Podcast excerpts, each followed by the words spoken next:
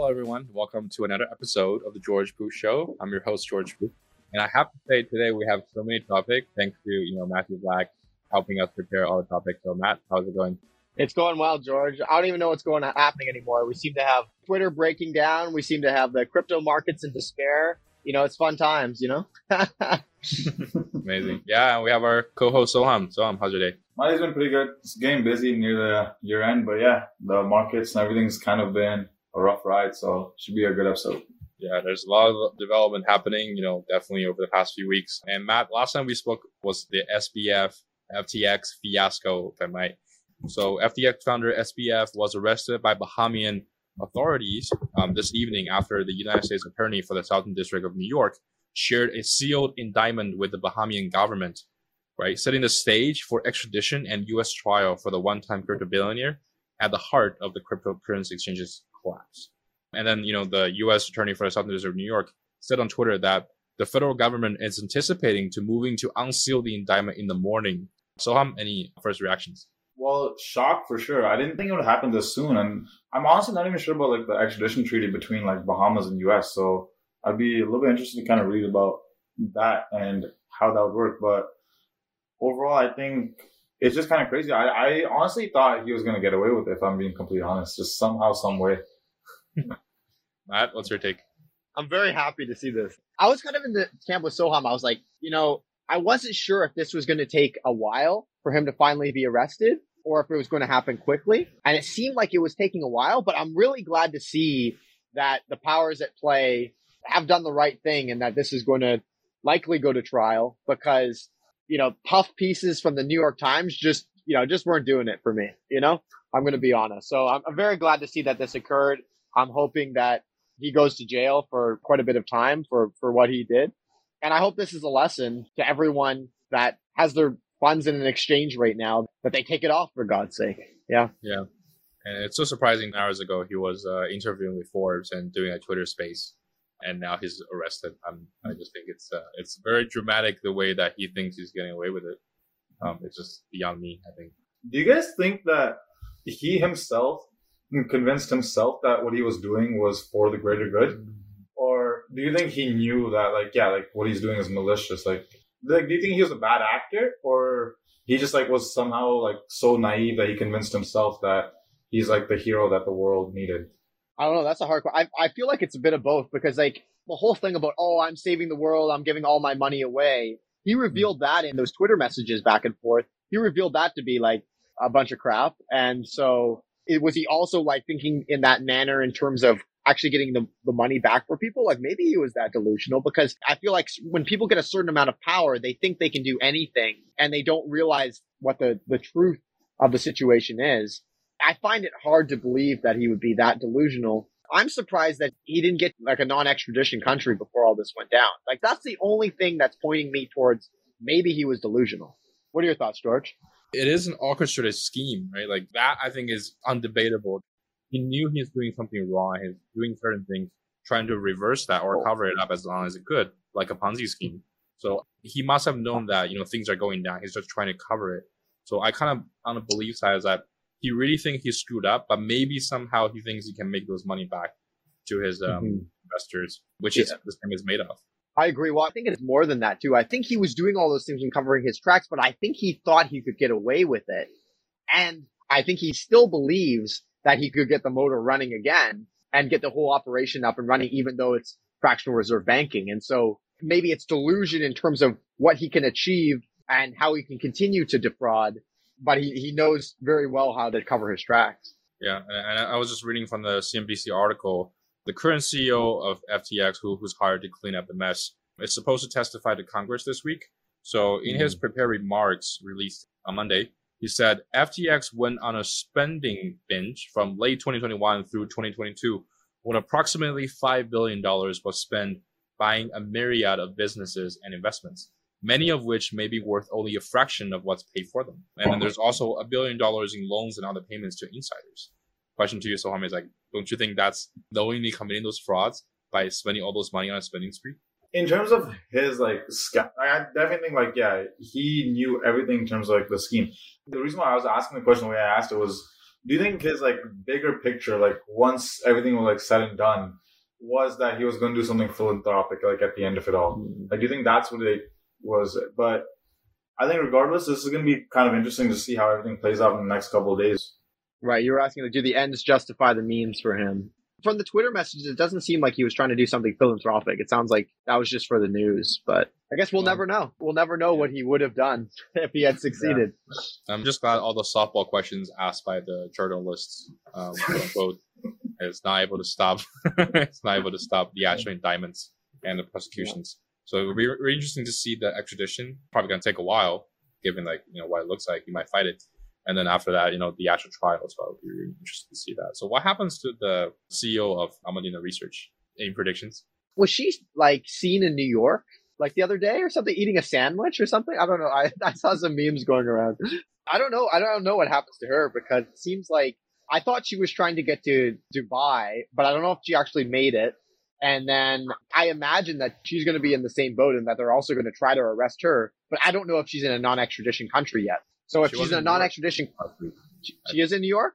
Yeah, she was in New York last week buying coffee. And I think the barista confirmed that in New York. So, but I mean, there has to be some patterns leading to those events, right? She buying a coffee in New York. Any sane person is not going to do that. So it means she might have already flipped on SBF. That's a possibility as well, because people are posting on Twitter that, the coffee shop is actually just 5-minute drive away from the FBI headquarters. So. So very interesting. Something interesting happening behind the scenes. So how many predictions? What's happening to her? I just think both of them are just incredibly either just brave or delusional in the fact that they didn't go to, again, non-extradition country, or the fact that SBF keeps talking. I really just don't understand what's going through either of their heads. But if it was the fact that, she turned on SBF, that's probably the only thing that makes sense in the situation. But even then, I don't think she would get immunity. Maybe she would get immunity, but I don't think she should get immunity, considering she was definitely a pivotal part for everything here. It's just, if she commingled the funds, if that's a crime, losing money on a hedge fund, like Matt, you said, it's not a crime. So it wasn't there a group chat name for this wire fraud or something? They had a, I believe so. Well, it would also be conspiracy to commit XYZ, because user funds were sent directly to Alameda, and so there's something fishy going on there. But yeah, you're right. Running a hedge fund, that's not illegal. I don't think she gets off scot-free. Maybe she has some type of plea deal or something. Maybe. Yeah. So how's it going for you guys as a crypto business? Are you seeing any impacts, on your business, on your brand? Can you briefly explain to our audience what is Atomic Finance? Yeah. And just quick thing, George, I would call us a Bitcoin specific business, not a crypto business. So just to give everyone a little bit background on us. So I'm Matt. I'm the co-founder of Atomic Finance. And what we focus on is building tools that allows for folks to be able to get access to financial tools on Bitcoin without actually giving custody. Now, what is giving away custody of your Bitcoin? What does that actually mean? A lot of people, when they get into Bitcoin for the first time, they might go to Coinbase, they might go to a different exchange, and they might purchase some Bitcoin, and it sits on the exchange there. At the end of the day, that exchange is holding your money for you, and you have to trust them. You have to trust that they're not going to run away with the capital, like with what happened with SBF and FTX. And so one of the really nice things about building non-custodial tools is, even if we disappear, our users still have access to their money. And so they never need to be worried about the case where we're going to rug pull them or we're going to disappear with their Bitcoin. And so that's what we build. We build financial tools that allow for people to get access to non-custodial tools on Bitcoin. And can you talk us more, Matt? I think Soham was having the same questions. What is custodial and non-custodial? So what is FTX? Is FTX and custodial part exchange? Yeah, that's a great question. So FTX is absolutely a custodial exchange, but they weren't even that, let's be honest. So obviously, when you used FTX, you went to the site and you logged in with an account. And when you created that account, the expectation was, if I go and put US dollars onto FTX and I go and buy Bitcoin, the expectation is that there's Bitcoin on the other end, that they've gone and hedged 1-to-1. And that's usually the expectation that you have as a user of an exchange, is that if someone's taking custody of your funds, that they are backed 1-to-1 for those funds. And so FTX is absolutely custodial. They weren't even backed 1-to-1, by the way. I don't know if you guys heard, SBF was doing the rounds on Twitter Spaces saying, hey, yeah, if you put USD on the FTX, we wouldn't actually have Bitcoin on the back end. How much Bitcoin did they even have at the end? They had no Bitcoin. It's just insane. Yeah. Okay. And so go back to like the question, Matt, like as a Bitcoin business, I know for sure that you guys are a different type of business as like exchanges or anything with related to FTX. So how's the FTX fiasco? Like, has it any impact on your business? Yeah. I mean, to be honest, I think this has put a scare in the market, but I think it's also like for us, this has been really great advertising because anyone who's wondered, you know, why do you need non-custodial? Why do you need to hold your own keys? You know, that's the typical like term that's used in Bitcoin, which is like not your keys, not your coins. If they're on the exchange, you can be rug pulled. You need to be holding your own keys and you need to have them in cold storage. And so the message that's come across, I think, to a lot of our users is like they understand exactly why it's necessary to have non-custodial. That makes a lot of sense. The things that users have been more concerned about is we have strategies on our app that allow for people to earn a return on their Bitcoin. So one of those strategies is, say, like a covered call strategy, for example. And we show on the app that there's an 8% APY historically on that particular strategy. And so immediately, you know, the funny thing now is that's putting off red flags for people, which is great. It's great. That's a really good thing. People should be thinking that. People should be thinking adversarially. But it's just funny because everyone and their dog has been saying, hey, make 8% on your Bitcoin for the past, you know, 3-4 years. And now Celsius is dead and BlockFi is dead. And so it's really ironic. So, you know, it's some good and it's bad. I think in the long term, it's going to be really good because it's getting that advertising. It's advertising for non-custodial tools to be in the space. So let's clean house. Let's clean it out, you know? So Matt, do you ever see like now with this whole thing, like you're saying that, yeah, consumers are a bit more skeptical or whatever. Are you seeing like a lot more like concerns about like everything? Like do people like not believe maybe like, oh, you guys aren't non-custodial, stuff like that? Or... It's been good since the last SBF drama. No, I think that's always like a legitimate question. And the typical term that's used in Bitcoin is don't trust, verify. And what does that mean? That means like, you know, whatever tool you're using, you shouldn't immediately just trust whatever you're using. You should verify the tools. You should verify how it's working. And that's bringing really important questions to light, which is like, if you're saying I'm going to get this return on my Bitcoin, how am I getting that? Right? This isn't like, oh, we're going and lending out that capital and doing X, Y, Z with it. It's like you're selling options. You're selling cover calls, which allows for you to make that yield. It's not coming from nowhere. There is no free lunch.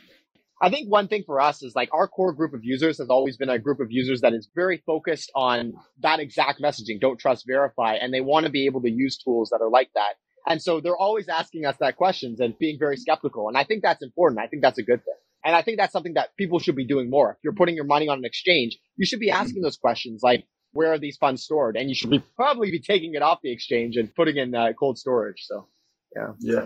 No, I think that's important. Like, I feel like during the 2020, 2021 times, people kind of stopped asking questions and they just believed everything was like, yeah, no, this will make me money. Great. And then, yeah, I think like that kind of like was like detective work, I would say. It was like, that's needed. And like, it's good that it's starting to come out again. Well, yeah. And I think also people were just focused on, hey, how do I make money as quickly as possible rather than... Exactly. How can I build something for the long term, or how can I accumulate my wealth for the long term? There's lots of folks that got stuck up in NFTs on whatever thing. Like I just heard the other day, there was like a porn star that she had an NFT and then she rugged them, right? So she sold it all off. So, you know, that goes to zero overnight. And so it's not great because like, it's annoying too. Cause like, I think there's like the masses that exist and they're going and looking in at crypto and they're like, oh my God, crypto is going to zero. But really, like, Bitcoin is continuing to work. It's continuing to create blocks every 10 minutes. It's continuing to be censorship resistant and decentralized. And that's not stopping anytime soon. There's new developments with, like, Bitcoin in Africa that's going on, which we'll probably get into later. So, you know, Bitcoin continues to work at the end of the day.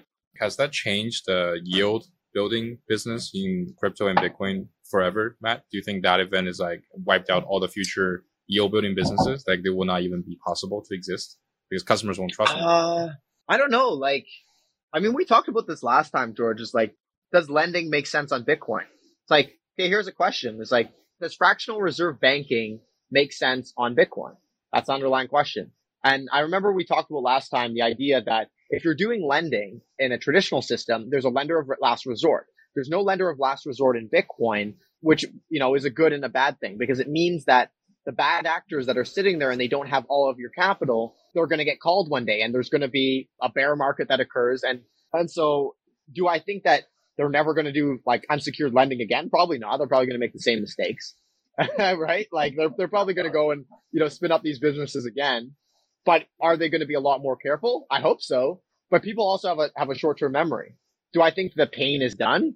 Probably not. It's probably the same stuff is going to happen once again. Yeah, I think, since then, we have some interesting developments, from our notes. I think the first thing is the Kevin O'Leary defending SBF, which I think is a really interesting topic. So, Matt, you want to give us a quick intro about what happened? Yeah, well, it sounds like Kevin O'Leary just went in, he invested a significant amount in FTX, and then he got some type of $15 million kickback for being a promoter of FTX, which is bizarre. Who the hell gets a $15 million promoter package? What are your guys' thoughts? Why is there so many puff pieces about SBF these days? Why is everyone on their dog, New York Times, they're all writing these pieces about SBF, painting him as he didn't get to achieve his vision of saving the world. And it's this guy stole billions of dollars from your average consumer, and this is the puff piece that you're writing about it. But I think maybe they don't want this to end up being criminal, because if it ends up being criminal, there's clawback.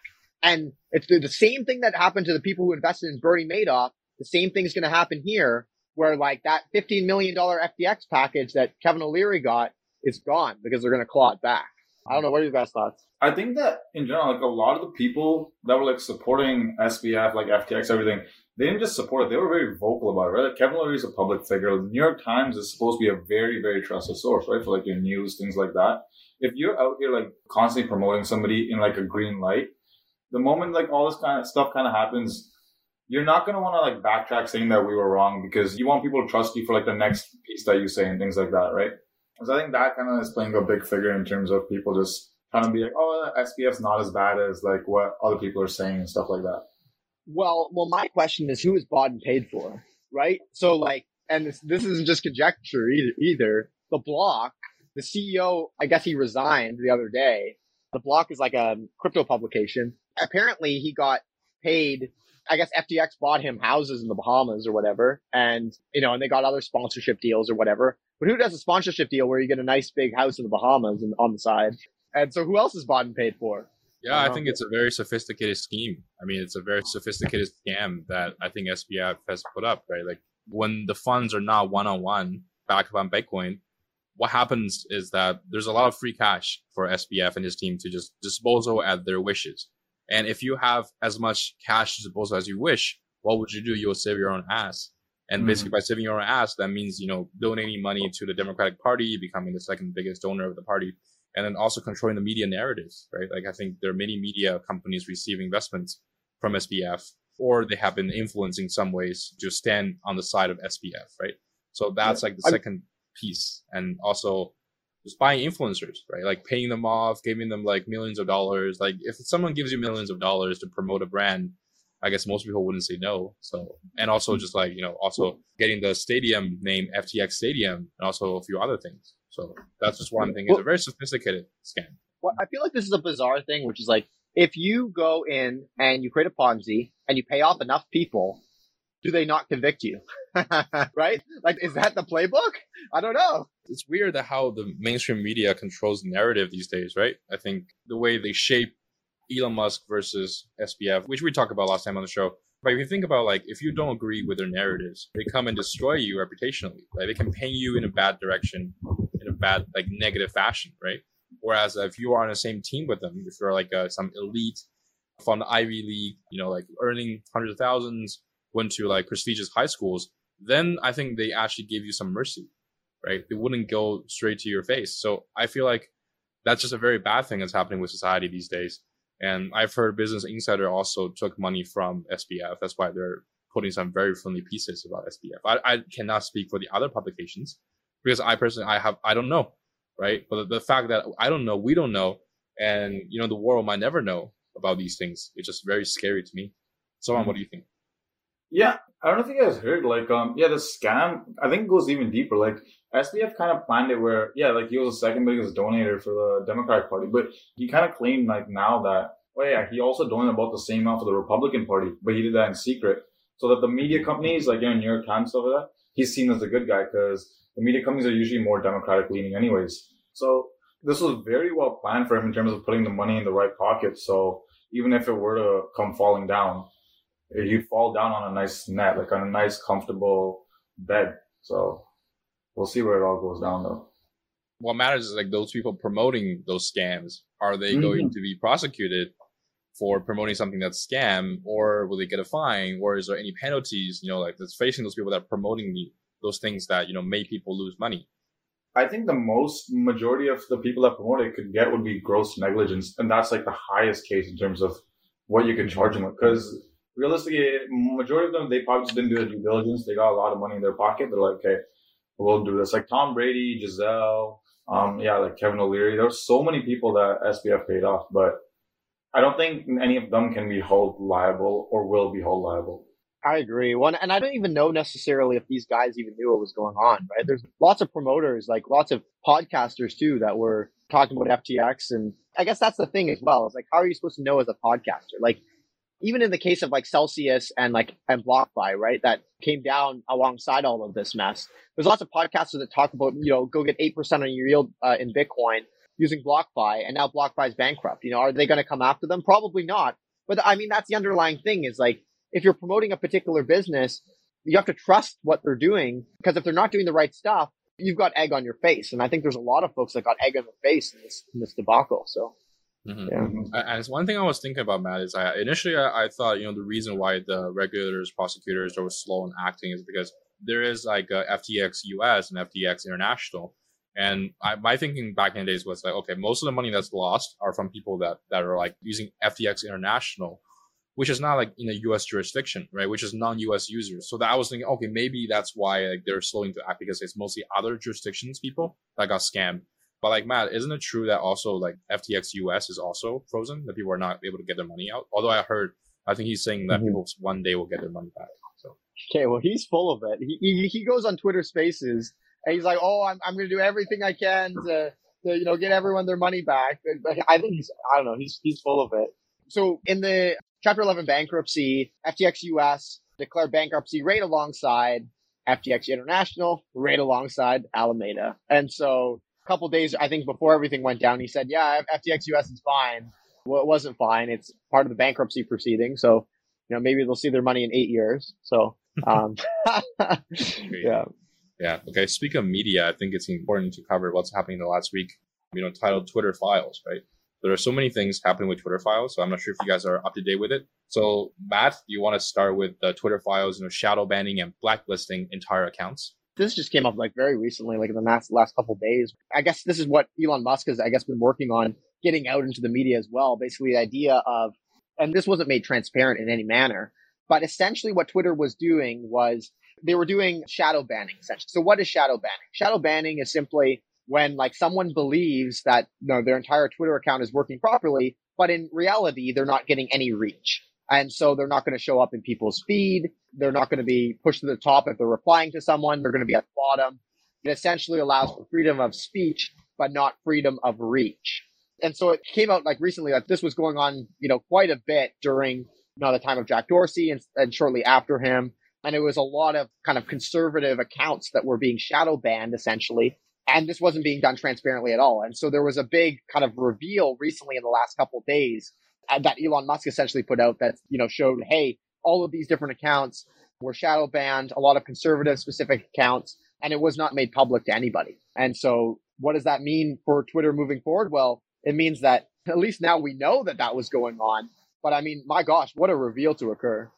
And I think Elon also said that, like, from now on, like, one of his goals for Twitter is going to be that if you do get shadow banned, like, I don't think he's trying to stop the shadow ban, but if you do, you know exactly for how long and the reason why. Because I kind of agree with the whole, like, yeah, you know, like, have some like, freedom of speech should be there, but, like, that freedom of reach is kind of like a right. Isn't a right. Sorry, it's a privilege. So just the idea of, like, being able to, like, oh, know how much this whole, like the next part after Twitter Files kind of, like, slows down, I think it's going to be a big step to see if they can implement that. Well, think about the way they shadow ban, right? Like, if you operate a social media account, then, of course, like, sometimes you get shadow banned for absolutely no reason, right? If you have a Facebook ad account and you're doing something in finance or fintech or targeting certain groups of people, or your messaging is wrong, you're going to get shadow banned, right? Shadow banning is not a new concept. Just like, in my opinion, shadow banning people based off their political viewpoints and based off like they're not really standing up to a party line, I think that is very concerning. And it feels like to me that those shadow banning, Matt, if I'm correct, like those shadow banning are very specific towards US right-wing politicians and conservative. It doesn't really apply to people from other countries of the world. Like, I'm just find that to be very surprising. Mm-hmm. Yeah, I mean, that's my understanding of like what occurred so far. But I agree with you. Like, the whole big issue with this is like, there's no notification of it. Like, okay, this isn't the internet, right? Twitter is a private business. Well, I guess they were previously a public business, but they're a business, right? And so they can do whatever they want, really, to a certain extent, but not notifying their users. Like, you could be a user that's posting every day and you're like, oh, why aren't I getting that much reach? Why aren't I getting that many likes? You're wasting your time basically posting on a social media site that's shadow banning you. And so at least have the transparency to be obvious about like who's being shadow banned and why. I recall like back in the day, like on the topic of banning, there was lots of folks like during the whole COVID and COVID vaccine, they were banned for violating Twitter's policies essentially, but weren't given an exact reason of why they were banned. And so it seems like it was just the Wild West of Twitter administration kind of deciding what aligned with their views and what didn't. That's pretty concerning. And on top of that, some of the people like, doing that COVID thing that Tom was back, some of those people turned out to be right as well. Like, it wasn't that everyone was just making crazy conspiracy theories. Like, some people were being truthful, like they were being accurate, and they still got shadow banned and everything just because, Twitter said it doesn't align with our mission. Well, it's also very bizarre. Like, I don't know if you guys heard about the whole Hunter Biden laptop story. Like, actually, before that came out, the FBI went to the social media sites and said, hey, just so you know, there's going to be information coming out about the Hunter Biden laptop story, and it's all fake, basically, right? And so they were already primed. So they were ready to go. As soon as that stuff started being shared, they started like suppressing it or started shadow banning people that were sharing that information. And then, of course, it ends up being true. And so that's pretty bizarre when the Fed is intervening in like how a social media site kind of runs their business.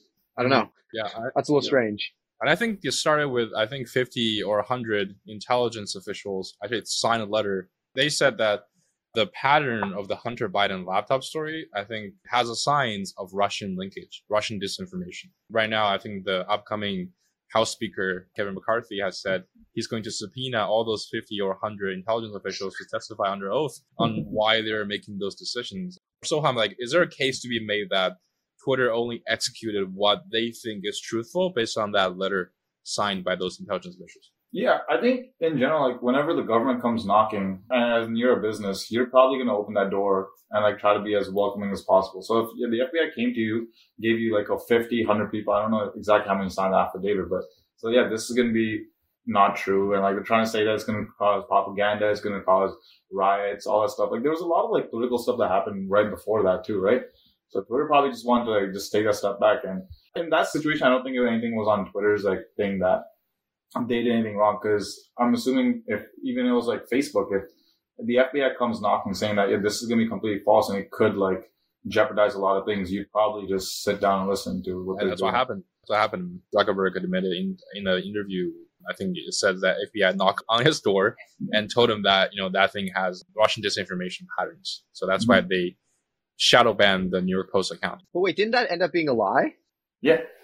I think it ended up being proven that the laptop story is true, right? So, yeah. So what does that mean? Does that mean that the FBI lied to Twitter and Facebook? Like, did they? That's the question, is did they know? Yeah. At that point, it's about like, at that point, did they believe that to be the truth? Yeah. Then they changed based on more information. That's going to be probably what we see, like, when they all get subpoenaed by Kevin McCarthy, hopefully. Yeah, it's a magical. Some people still think that FBI is not political. Does that scare you guys? Like, maybe that's like a bigger question to ask is, when like things like the government, like, like federal authorities come, like, because like the social media is kind of the new source of journalism, right? Like the new media. A lot of people get their information from there. Like, does that kind of scare you guys when it comes to like those companies are kind of like always going to be peer pressured into doing what they say? I think that's an interesting question is like, typically they have been so far. Is Twitter going to continue to be peer pressured or is Elon Musk, if they go knocking on his door, is he just going to tell everybody, hey, I just had a meeting with the FBI and they told me to suppress this, I don't know. You got this billionaire that's not in line with the rest of the narrative that's been going on. Mm-hmm. That's kind of just doing his own thing and values freedom of speech over anything else. Do you guys think something different is going to happen with Twitter now? From what I'm seeing, I already see more discussions, more viewpoints being allowed on the platform, which I think is a really positive sign, right? Like before that, you know, like during 2020 and 2021, it really just feels like, it feels depressing to be on Twitter. It feels like if you say anything that's going to, you know, not be aligned with central government talking points. And which brings up a good point about, you know, like Matt, about like the FBI Hunter Biden story. It's not really about like what they did with the laptop. Is that, you know, in a dying democracy, I have read a book. It says in a dying democracy, one of the last steps of its collapse is that people no longer believes in your authority figures, right? And FBI is one of them. You know, like the White House is one of them, at least on the U.S. side.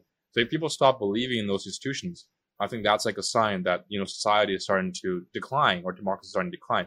So I think that is like more important than, you know, just like the Hunter Biden story on its own, right? Which might not, may or may not matter. Well, and it's also, I think, a question about like, where is the place for debate, right? And so like, if COVID is coming along and they already have a specific narrative that they're pushing for what is the right way to deal with COVID, and lots of people have a lot of concerns with that, well, shouldn't there be a large debate about that if a lot of people have a concern? You know, maybe we would have been in a spot where we wouldn't have needed to do as many lockdowns or pushed for one method over another as much. Maybe we would have been able to sit down and have a debate and come up with new ideas of how to deal with the problem at hand instead of one particular narrative being pushed on everybody.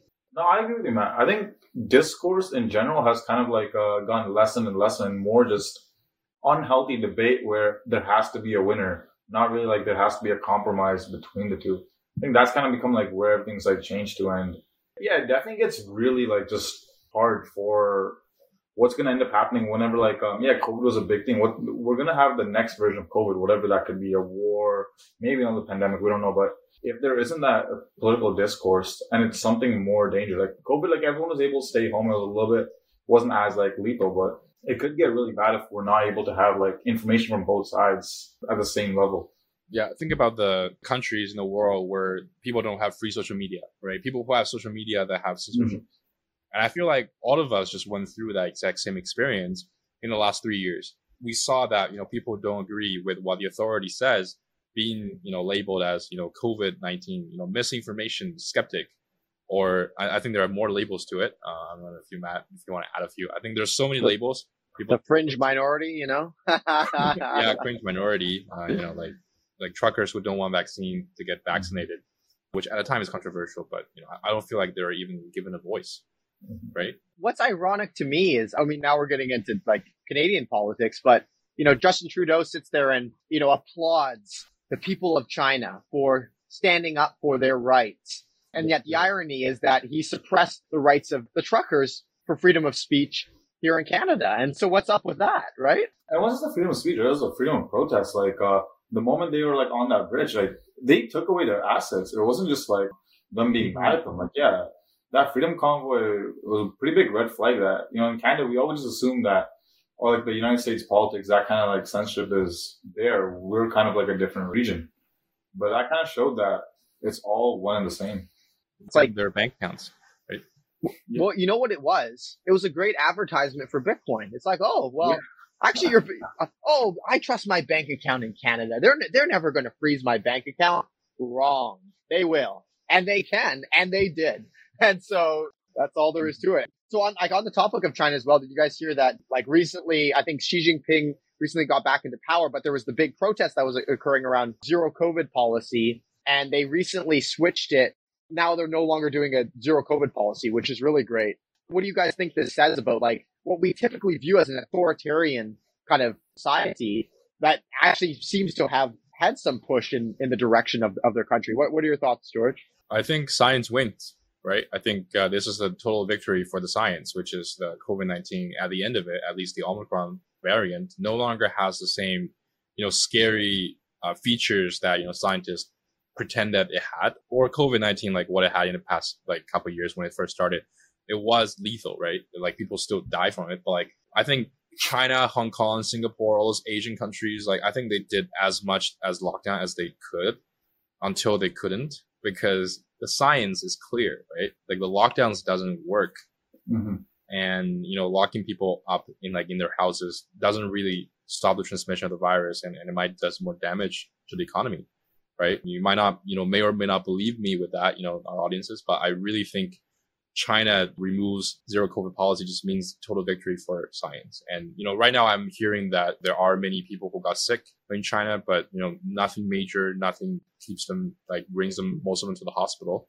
Most people just stay home, and a couple of days the COVID, you know, their symptoms eases. So like, Soham, what are your thoughts on this? I think more than just the science ones, I think it's kind of nice that the people win. Like, it's kind of impressive that, yeah, like our protests really won. Like, we always just view that, oh, in China, you're not even allowed to protest, right? Like, that's kind of like, oh, it's authoritative figure. Like, there's no real, everything's kind of controlled. Everything was a state control there. That's what I was looking for.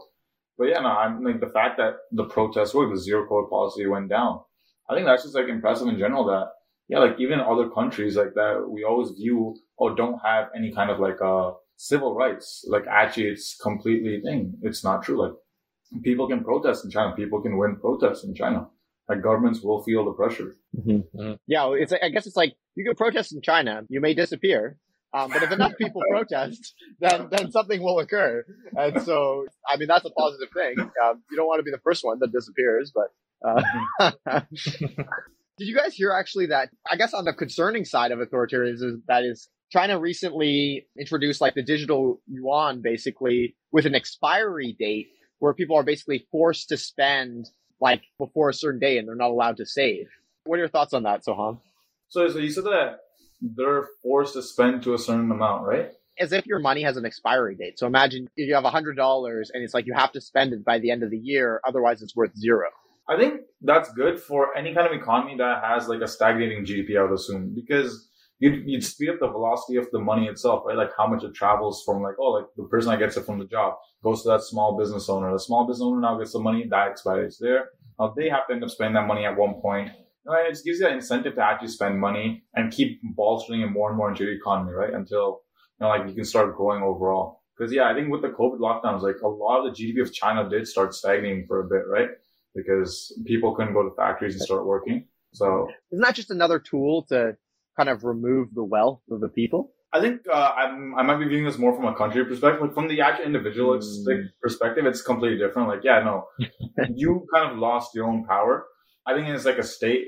I think it would just help in terms of like growing your economy, which is, I think, China's main goal regardless. So I kind of get why they would put a policy like that in place. But as an individual person, I think that would be one of the worst ways possible. Because at that point, you either invest or spending it. You're not allowed to save for a rainy day anymore. Yeah, like I guess what I worry about is that it takes away, not only if you have a digital one, like now they can easily freeze your bank account, but now they also can take away your money if you don't like spend it by a certain date. And so I guess it begs the question is like, how are people going to build wealth and how are they going to save money? And, you know, it just becomes not much harder to do that. And, you know, maybe it does boost GDP in the short term, but, you know, what does it mean for generational wealth and being able to kind of save up, you know, monies for generations to come? I mean, it's just the next CBDC, central bank digital currency. Yeah. Right. Where you don't even need regulators anymore because the central bank controls everything, right? About how the money is spent, where the money is going, and there might not even be paper money anymore. Yeah. You don't, what's happening to you don't need SBF anymore. The bank can rug, you know, the FED can rug pull you, you know? Yeah. That's crazy. And I think just like follow up with what you said, Matt, about the trucker convoy, the freedom convoy. I think in Canada, I'm hearing that most of the people don't use cash. I think 80% of the circulation or 90% of circulations or transactions are happening on the digital side. And only 10% of the circulations are or less are by cash. So when someone bans your bank account or blocks your bank or frees your bank account, that's actually a lot more damaging than, let's say, to India or like to the rest of the world, like right to the United States, right? To those countries. Yeah, that's true. I think, first of all, that means that most Canadians have no privacy. Right. So then like, and then adding in a digital currency is going to be something of convenience. But I think it's still possible to do a lot of damage in India. Like they did a lot of damage when they revoked the legitimacy of their money. And then basically everyone had what, like literally one day to go redeem it. And so all the people who had been saving up cash underneath their mattress were screwed. You know, I think you can do a lot of damage with cash too. But it's just you have that much more privacy. I guess one question I kind of like from all this that stems, like does the like the increase of technology, like we see on one side where you have like the like Bitcoin, other like cryptos that are supposed to be decentralized. But then you see on the other side where governments starting to centralize that and to a point where they kind of have full control over like everything that's circulating in the economy. Where do you see like this use of technology like in the next little bit going to? I think it's like, what do we choose? It's like, which way, modern man? And it's like, you know, and it's like, be self-sustaining, use a decentralized currency. And then there's the other path, which is like CBDC, UBI, like rely entirely on the government. And so it's like, us as a society, like, where do we want to go? What do we want to build? Do we want to build tools that, you know, allow for freedom?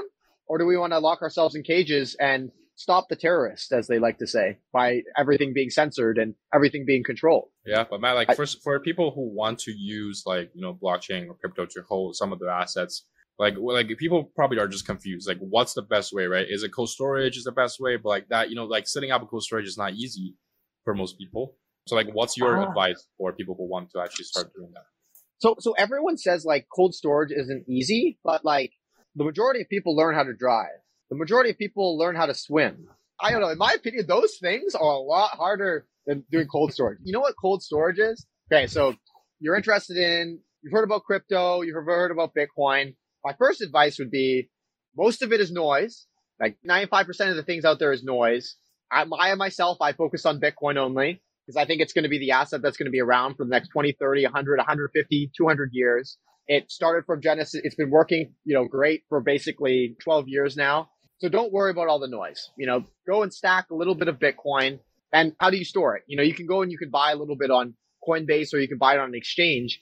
But really, what does cold storage actually mean? It just means buying a hardware wallet that's probably, you know, $50 to $100, writing down a 12-word phrase and making sure that's securely stored, and just making sure that the Bitcoin that you buy on the exchange goes to that device and is in your custody at all times.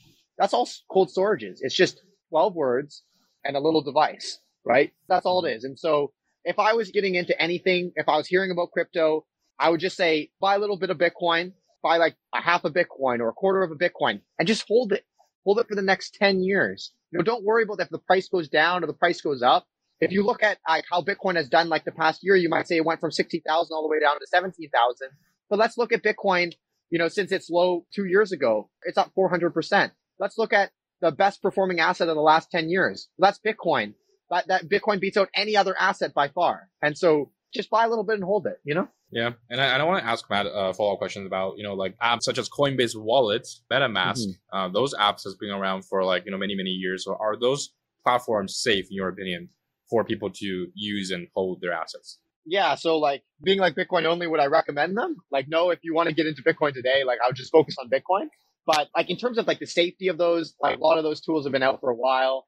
Actually, my story is like I originally came from the like Ethereum space, building stuff there. And I just wasn't happy with the way that different products were being built in the space and kind of the concerns around smart contracts that were being built. So the different wallets in general, you need to know what the difference is between a cold storage wallet and a hot wallet. So if you're using something like MetaMask or something on your phone, that's a hot wallet. The product that we build, Atomic Finance, that's a hot wallet as well. So just, you know, be wary of that. Don't put all of your coin into it. And so generally, like if you're using that, like store a small amount of funds in any hot wallet that you're using.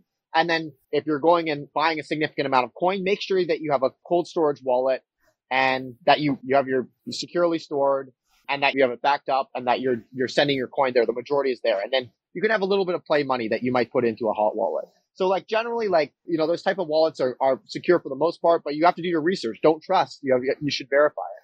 So how much it take? Yeah, no, in terms of cold storage, I have nothing crypto, Bitcoin. I've never been like the biggest on that.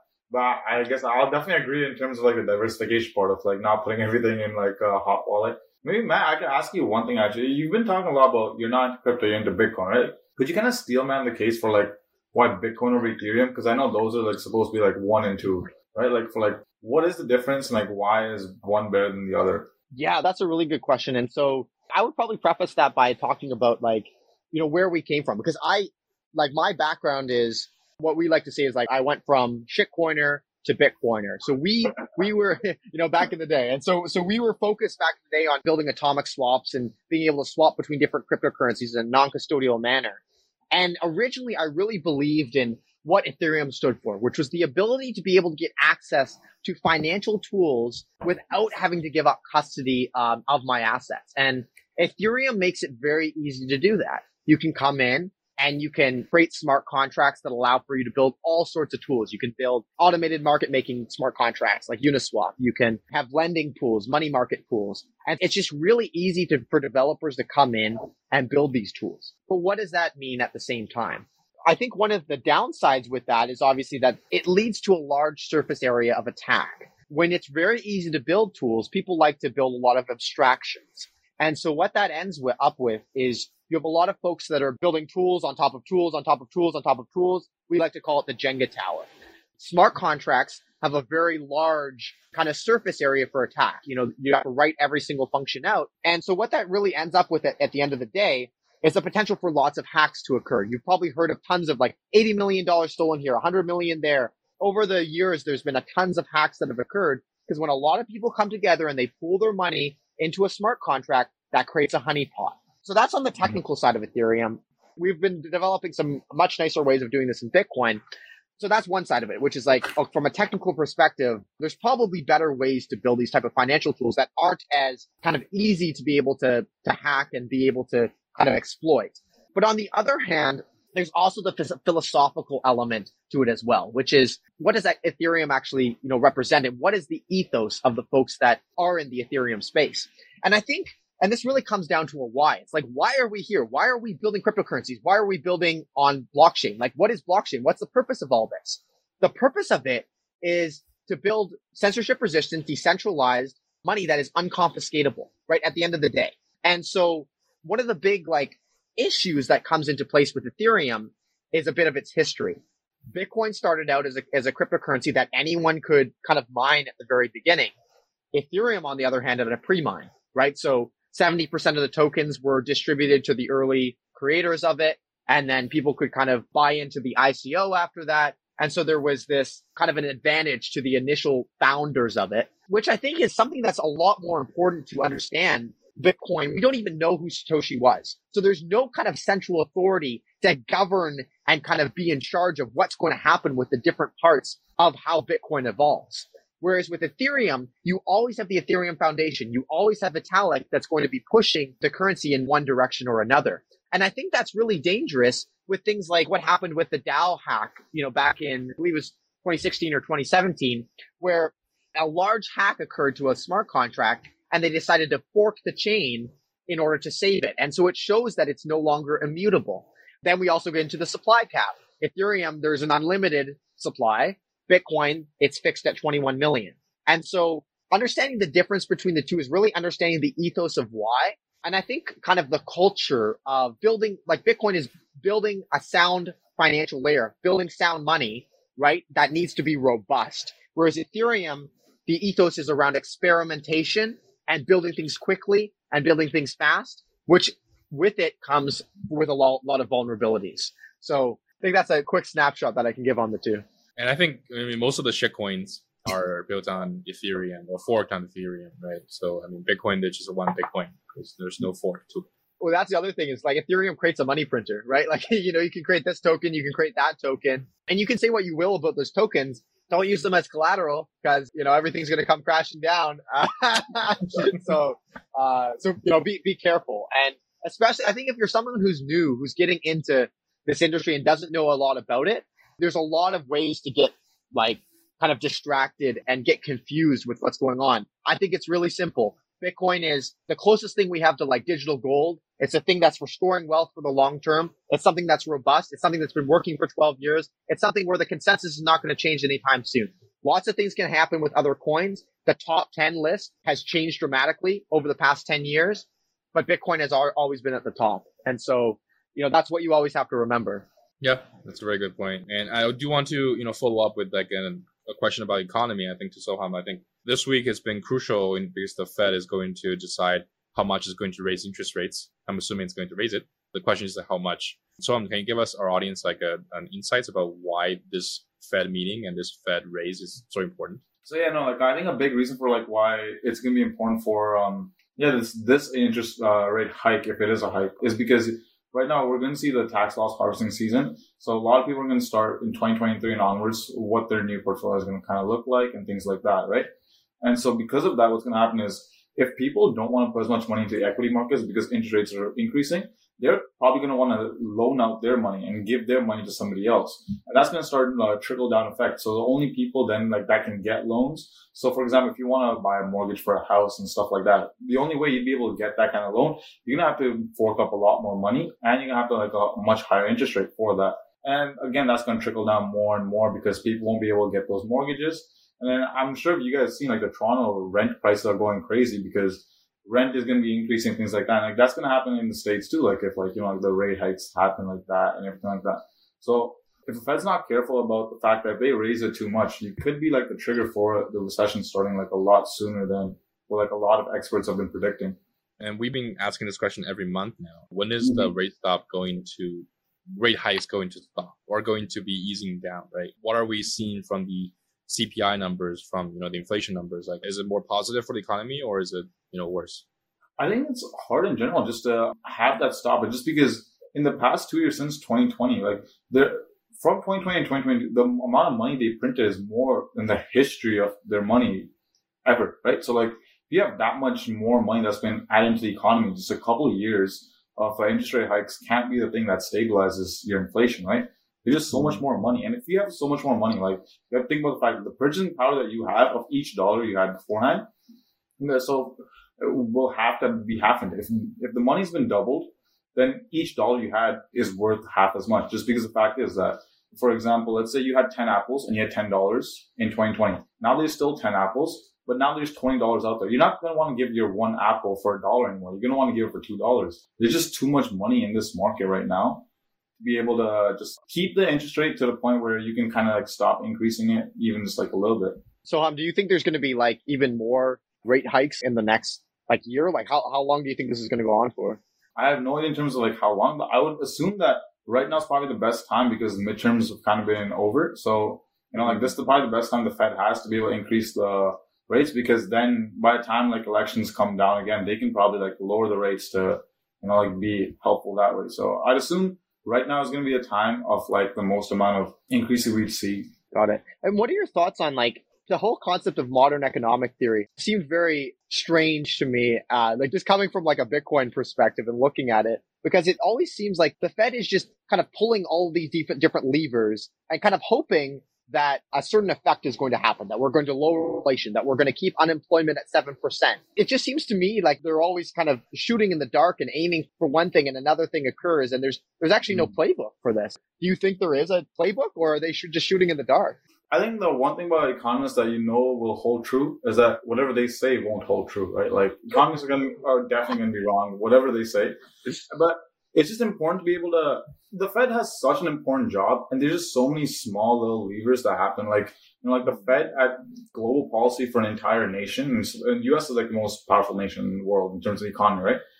They have to worry about that single mother in a random city in a random state that has to how much her apple is going to be. The amount of factors you have, it's something that I don't think there's going to be any kind of a human model that can do it. If there's going to be an answer, with the way ChatGPT is and stuff like that, it has to be through AI that can answer the optimal economics, I would say. Isn't that terrifying? Yeah. Oh, yeah. The idea of having... my gosh, we have to talk about ChatGPT today, of course, but the idea of the humans kind of shooting in the dark and hoping for some results, kind of controlling the Fed, and then AI controlling the Fed. Well, that sounds like the end of humanity to a certain extent. How do you think a system would work, or what would happen with a system like that? Yeah, George, you can add on too, but one thing I just from ChatGPT, what we've seen with AI is it's getting to the point where it can start replacing certain parts of jobs. For doctors, it's more accurate when it comes to predictions. ChatGPT right now can create leases and contracts that lawyers themselves would ask a lot of money to create themselves for. All 50 states, a different version of that contract for the specific regulations there, right? With those occupations starting to be replaced, the economics itself, I think would kind of become less important in the sense that there's going to be more of just people that don't have to work the way we used to define work. George, if you want to add on to it. Yeah, I think it's a good thing. It just means that people are going to focus more on the creative side of jobs, which is always the benefits of automation. There are jobs that just I think it's mundane and people don't really need to do it, right? Like, for example, I always think, you know, convenience store clerks, it's not really a great job. You're just doing a very repetitive task about, you know, supervising the customer, taking money, and then giving the change. It doesn't really add on to the value, like, I wouldn't say the value of the world, just like the evolution path of where we're going. I think the evolution path of where we're going is like, if every human can, you know, in some ways do things uniquely and differently, I think we're going to be evolving as a society really quickly, right? And that means eliminating some of the jobs that are really repetitive, right? Mm-hmm. And then what's going to happen to, you know, those jobs? I think people are just going to create new jobs. There's going to be new types of jobs that's going to be arising. And that comes to, you know, debate about universal basic income. But I feel like we're already past that point. We already did that for the past 2 years. So there's no debate about that. Yeah, I mean, that's very true. But I think you bring up a really good point, which is that folks are going to be able to do more with less. So if you're an entrepreneur and you want to go build a product, the amount of employees that you need to build a great product has reduced dramatically. If you can reduce like the number of developers you need by half, thanks to ChatGPT, you know, writing a significant amount, or Copilot writing a significant amount of code, then that just means that you can get to 0 to 1 that much faster. You can get the product market fit that much faster. But at the same time, that means that those high growth startups aren't going to need as many employees at them in order to do those things. So does that just end up with less jobs, or does that end up with just more companies that are doing more great things? You know, we'll see. Yeah, I'm really advocating that, you know, tech companies should have less business roles aside from sales. I just feel like it's been too many people without like not knowing how to code are running tech companies like Twitter, which is a big problem, I think, at least. Yeah, I think that as we're closing this episode, I think, you know, breaking news definitely happened today on the day of our recording, which is like really interesting. Just happened like 5 minutes before, you know, I saw it. So it's crazy. Matt, what do you think that means for crypto and for the economy as our closing thoughts? Closing thoughts, I think like generally what's occurred is bearish for crypto, bullish for Bitcoin. I think in general, like it's good to get this chapter out. I was expecting there to be more things that were going to come crashing down that didn't. And so maybe we didn't get them out this bear market, but maybe we will next time. I think it's going to be a bear market for a while. You know, it's not letting up anytime soon. We're going to have a bear market all of next year, likely. And then we're probably going to start getting out of the bear market after that. But that's fine. I think the bear market is for building. And I think that's what we're here to do. We're here to build. We're here to build great products for people. And so that's okay. For the rest of the market, I don't know. I think tech stocks are going to be down for a while next year. How about you, Soham? Yeah, I'll definitely echo that. Yeah, I think tech stocks, I don't think are ever going to go back to what they were like in terms of without like an actual change in the business growing to something like that. But in terms of crypto, I think I also agree that, yeah, I think 1 year is going to be a thing. More so just because I think because crypto is 24/7, the amount of time in the market versus like, you know, like 9:30 to 4 for like from just Monday to Friday for like a regular stock exchange. I think that would just show that like the crypto correction would be a lot faster to happen just because like the velocity that people can do things in. You know, like people in Hong Kong don't have to wake up at like a random time for them to trade on the New York Stock Exchange. So it definitely, I think like crypto should get normalized like a lot faster. And I think like next year should be kind of like when crypto would get normalized. And I think SBF is a rest and in your future indictments. It's actually a great thing for the crypto industry, for Web3 as in general. I think that just sets the end of this chapter and the beginning of the next one.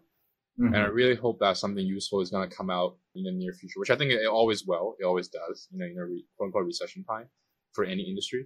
So I'm really bullish on Bitcoin. I'm really bullish on Web3. Not all those like shit coins, but in general, just like, you know, those things that actually matter, right? For the tech stocks, I echo what you said. So I am surprised because back in April, when everyone knows that the party's over for tech, there was a lot of bankruptcies that was, you know, anticipated back in the days about tech companies.